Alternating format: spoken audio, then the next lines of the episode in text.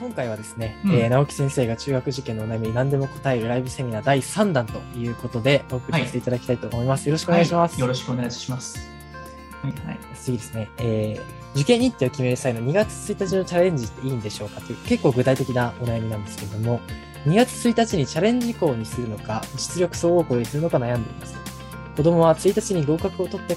からチャレンジしたいと思いますが親としては御三家の子たちがいない1日にチャレンジしてほしい気持ちがありますということでこの辺についてはどうでしょう2月校があるってことは1月校ありますから、1月校をあのしっかり起こして、あの合格にしてしまって、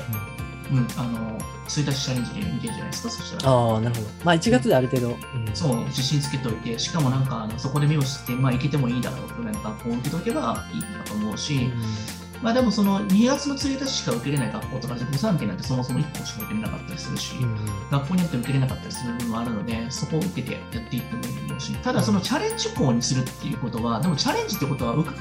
受かったらラッキーぐらいだけれども、でも受験ってそもそもでも勝たなきゃいけないので、うんそんななんかあの記念受験とかってマジでやめた方がいいと思います。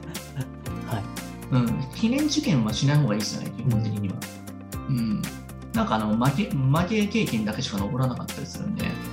ああ、なるほど。記念時期あんまり子供の精神にとってこういい影響はあまり残さないと。明らかに届かないと思ってるところ受ける意味ありますかって言って。それは確かにあまり残らないですね、記憶にも。うん本人も分かってるんじゃないですか、これ受けても落ちんだって分かってるのに受けるというよりかは、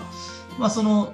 1月ここで受かってきて、さらにちょっとジャンプアップして、偏差値3から4からこう上がったところで受けてみて、自分がそれで目星つけて、学校かも家からも近いし、行ってもいいかなと思うところを選んでいって、しっかりなんか、なんかあの料理していくって方がいいかなと思うんですけどね。そのいその今の時間時期だったら1月あの1日に希望校としてもチャレンジ校として受けたいって気持ちを持ちながら勉強するのはいいけれども1月ぐらいになって現実ぐらいに、まあ、現実的になってくるとそこはちょっとすり替えて考えていかなきゃいけないかもしれないですね。うんうんうんなるほど。ありがとうございます。じゃあ、とりあえず2月1日はまあチャレンジ校をご受験されるのがいいという結論で。はい。うんまあ、いいいのかな、まあ、でも そこに関してはそのふたあうん難しいところだよね、このチャレンジ校って結局どこまでの差によるかにもよるじゃないですか、変な話まあ、そうですね、確かに。 チャレン偏ジ差っ値て40の方が70、65の方が受けるって方は、それもチャレンジじゃないですか、ね。そうですね、確かに。そこまで行き過ぎると良くないですよね。まあ、現実的じゃないチャレンジはチャレンジ良くないと。ああ、なるほど。チャレンジにもまあ段それ階がなあんるかチャレンジというよりか、なんか投機になってるんじゃないですかう。ん、そうですね。うん、博打みたいな感じで、願掛けとか謎のそういったものは良くないですね。ああ、なるほど。うん。まあ、実力層でちょっと頑張ったらいけそうなところっていうところはチャレンジの方なんじゃないそれだったらいいんじゃないなるほど、なるほど。あ、そうですね。そういう定義だったら、チャレンジ校ご受験そう、すチる。ャレンジの定義がちょっといろいろありすぎ るから、多分子供のチャレンジとお母さんのチャレンジは違うと思うから。あ、先ほどおっしゃった通り、基準がだいぶ違いそまうす。そうそう、そこちゃんとすり合わせる必要あるよね。なるほど。じゃ